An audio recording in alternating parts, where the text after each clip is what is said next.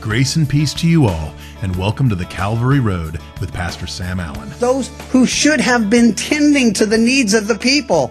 You know what they saw? Tax collectors and sinners. They saw the refuse and the rubble of the world, and, and they prided themselves on being so superior, not just spiritually, but in every way to those people. They actually lost contact with the fact that they were there to reach and teach those very same people.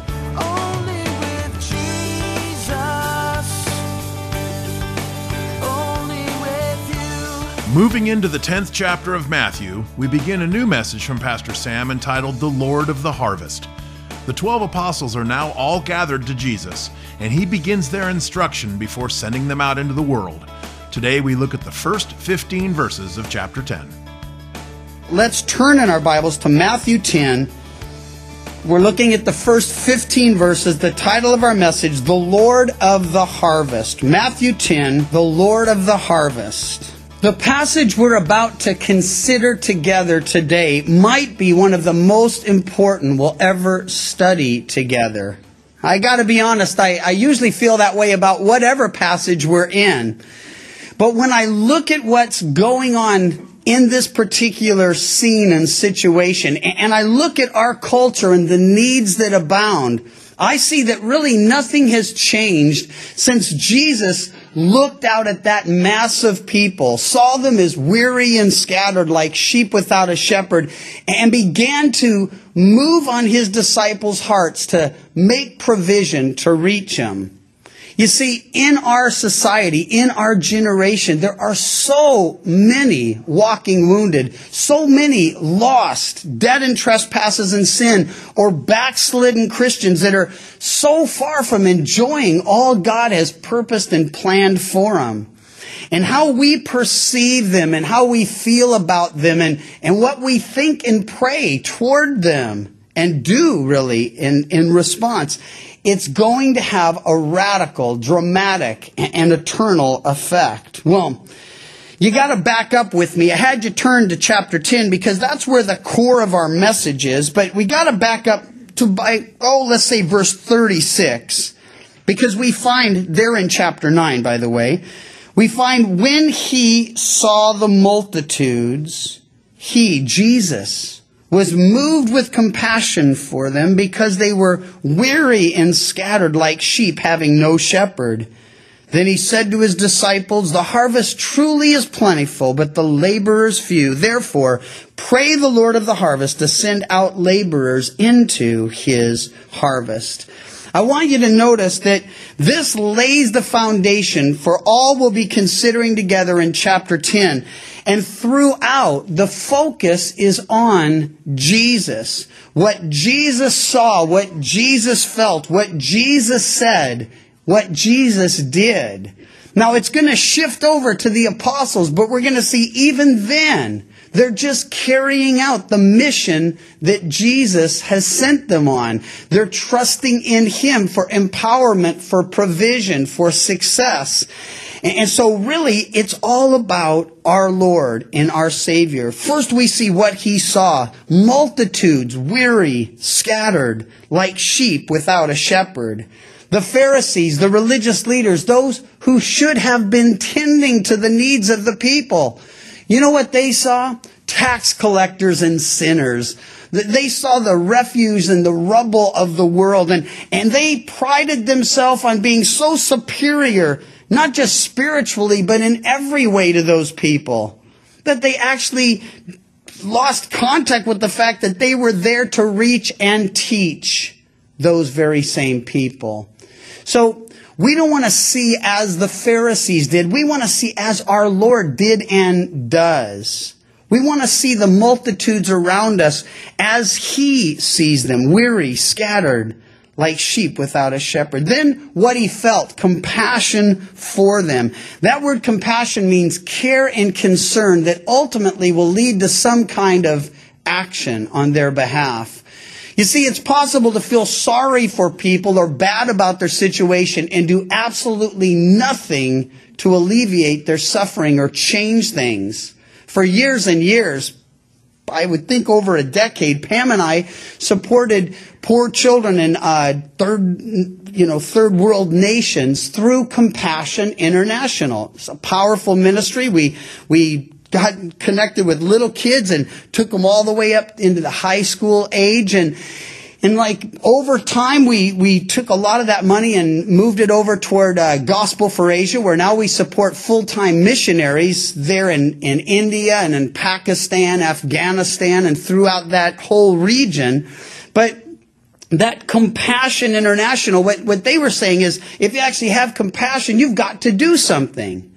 And we see that that's how it worked for our Lord. He didn't just feel bad for the weary and scattered multitudes. No, he showed his care and concern and that it moved him to action. What did he say? We see what he saw, we see what he felt, now we see what he said. The harvest is plentiful, but the workers are few. Therefore, pray the Lord of the harvest to send out laborers into his harvest. A plentiful harvest with few laborers. His solution to the problem, he instructs his disciples to pray and to pray specifically, strategically. Lord, raise up, send out, train up, and ship out those who can rightly represent you to this generation to reach that massive harvest field that you say is ripe for the harvesting. Now here's the thing. I don't believe anything has changed in all this time. The needs are just as great today. Multitudes weary and scattered like sheep without a shepherd. And while the religious leaders of Jesus' day and perhaps the self-righteous of our day might see them as chaff, not wheat for the harvest, or those doomed to destruction, not to be delivered, those who were sinners, not not loved by the Savior, but hey, listen, we want to have our Lord's heart toward people. We want to do what He did. We want to walk where He did. We want to function as He would. Well, what He saw was the multitudes. What He felt was compassion. What He said is that hey, it's time to pray. And then we're going to see something amazing in a moment. And that is, he will take these same people he is instructing to pray and he'll send them out. In fact, you got to jump ahead just to, just to verse 5 of chapter 10. Here's why. These 12 Jesus sent out and commanded them. Now, now here's, here's my point.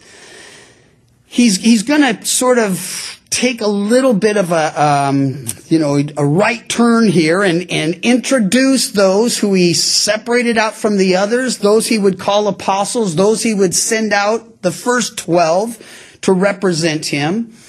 But the bottom line is that, that little part of scripture shouldn't change the fact that he's saying, I want you to pray. And then he says to the very same people, now go. And I want you to see that same thing. That we need to pray for the Lord to send out workers into the harvest. Why? He said to. And then we need to ready ourselves for His answer, which very well may be, oh, you, it's time to go. It's time to work.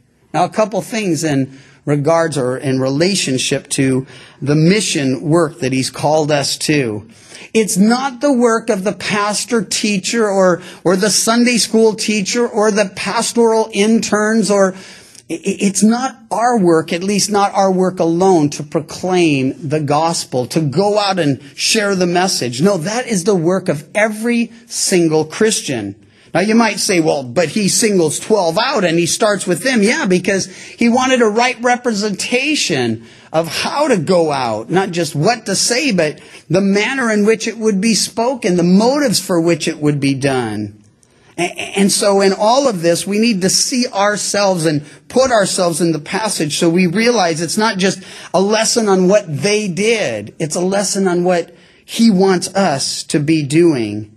Now, when it comes to what Jesus did, we see faith works, that compassion moves, that concern acts, that love gives. And it has got to be that way. Well, having called his twelve disciples to him, we read then in verse 1, he gave them power over unclean spirits to cast them out, to heal all kinds of sicknesses and all kinds of disease. If you read all the gospel accounts, what you find is there were a great many disciples following after Jesus at this point. And so what he does is he separates out 12 of them. He introduces us now to all 12 and he gives them to us in pairs. There has to be something practical in that. It can't be an accident because he'll say Simon and Andrew and then he'll say James and John. But, but he doesn't say Simon and Andrew and, no, there's, he, he leaves it off. So it's Simon and Andrew, his brother, and then James and John, his brother, then Philip and Nathaniel, and, and that's how it's going to go. Why? Because Jesus was pairing them up, sending them out two by two, and I think I mentioned this last time. If I fail to, hey, there's real wisdom in this if you'll think back, and I know not all of you were partiers, so if not, I'm not accusing you of that. But those of you who did party a little, be it with alcohol or drugs or whatever, you know that you had a partner. I mean, very few people go out to party alone. I mean, that's just to be, it makes the party so dull. And, uh, and so most of us who drank, we had a drinking buddy. Who got stoned, we had a buddy we got stoned with. It doesn't mean there weren't crowds of people around, but we partnered up naturally. And in this case, we find two pairs of brothers hanging together. That, that's often the case. It should be the case. But if it was true in our old life and in our old ways that we had a partner, how much more necessary now that we have a partner? Somebody who's going the right direction that when we start to maybe sway or vacillate or, or be unsure, they're right there to say, hey, no, we're on this mission and we're on it together. We, we have a call and we're going to fulfill it. You see, we all have to have that. Every husband and wife should partner in ministry together, first to their own children and to one another. But then by opening their home and inviting other couples in, even one at a time. If nothing else, to, to just minister to that couple and model what it means to walk with Christ, to share the Lord. And I believe every guy needs a partner, a guy that's his buddy that he shares with and that they pray together and that they study together and that they go out and minister together. Why? Because if we go out two by two, there's a much greater chance we're actually going to do what we set out to do.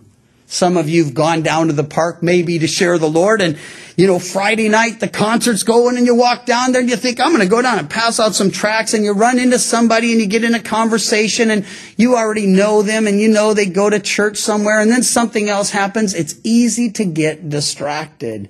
But when two people are going together, you're going to get the job done. Well, he calls them first of all to him, separating them from the others. Then they are empowered by Him. And this is so important. If we're going to represent the Lord, if we're going to minister on His behalf, we are going to have to do it in the power He provides.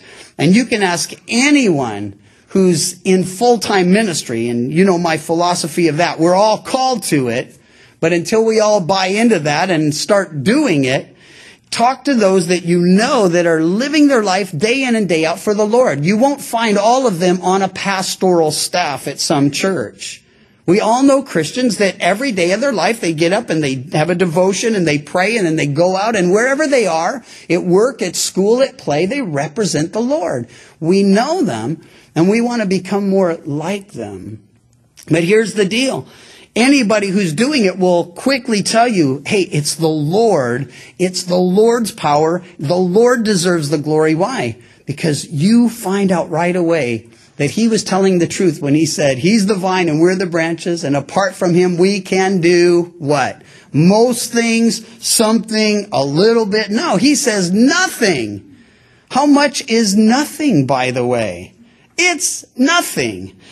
And so called to him, empowered by him, sent out for him. That's what's going on in this passage. They're being sent to represent the Lord in that generation. Now here's something kind of amazing. We know very little about most of these guys. And even those we think we know a lot about, like Simon Peter, because hey, he's a major player throughout the Gospels. He's mentioned often in the epistles. I mean, he wrote a couple himself. He helped Mark with his gospel. He was the major source for John Mark, who was not an eyewitness to these things. I mean, Peter is going to be mentioned perhaps more than any other disciple.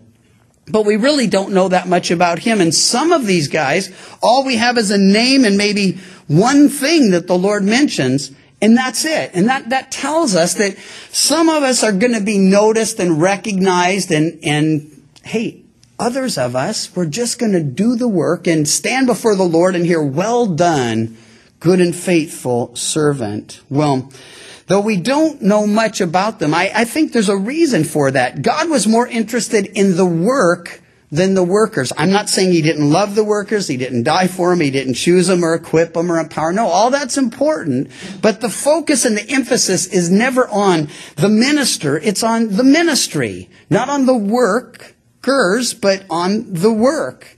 It's not on the messenger, but on the message.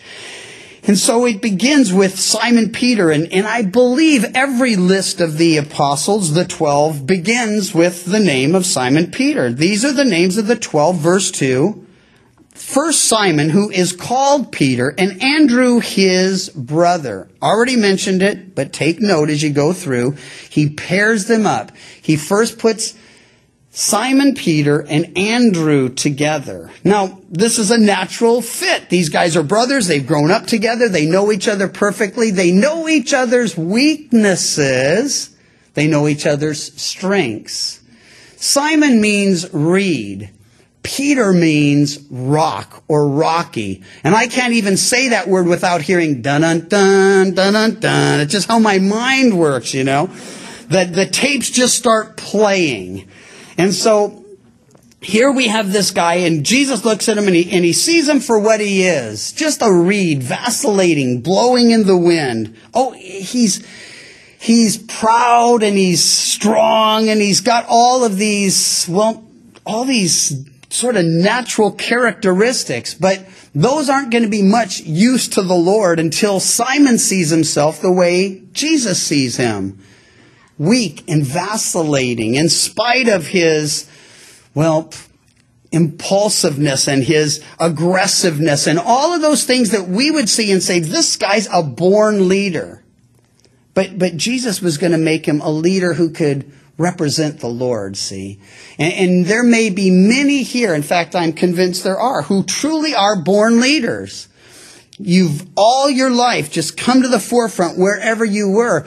But in order to represent the Lord, you need to become more like the Lord. You need to be submitted to the Lord. You need to be trusting in His power and His provision and, and not looking at, oh, look what I can do and, and look at what I have done.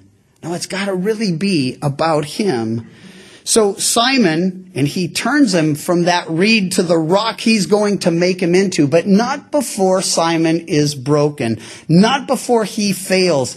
And if you know the Gospels, you know that Simon would be the one when Jesus says, hey, you're all going to deny me. I'll never deny you. You're all going to forsake me. I'll never forsake you.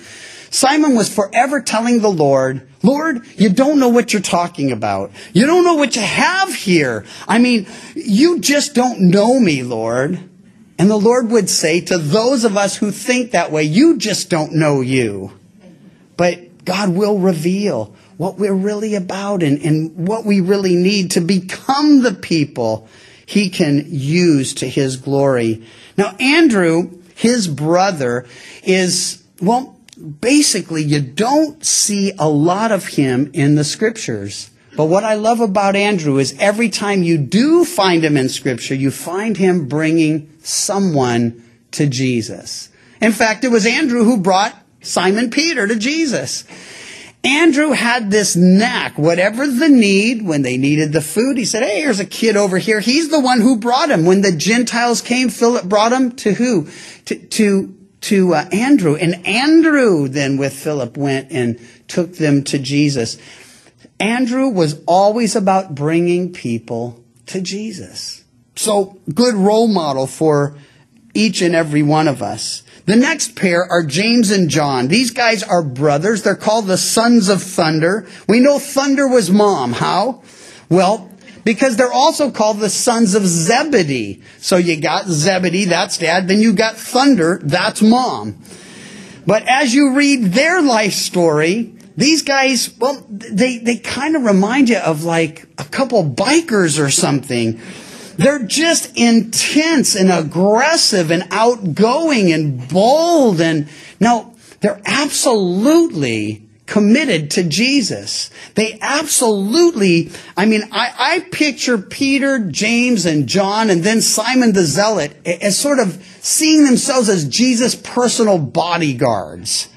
And uh, while the scripture never describes them that way, their character, their nature, the way the scripture does describe them, well, it would be easy to imagine them thinking of themselves that way. We're here to protect you. We're here to watch out for you. So much so that it a mere insult when the Samaritans didn't want Jesus to pass through their territory. Long standing rift between the Samaritans who were part Jew and part Gentile as a result of a captivity that they endured.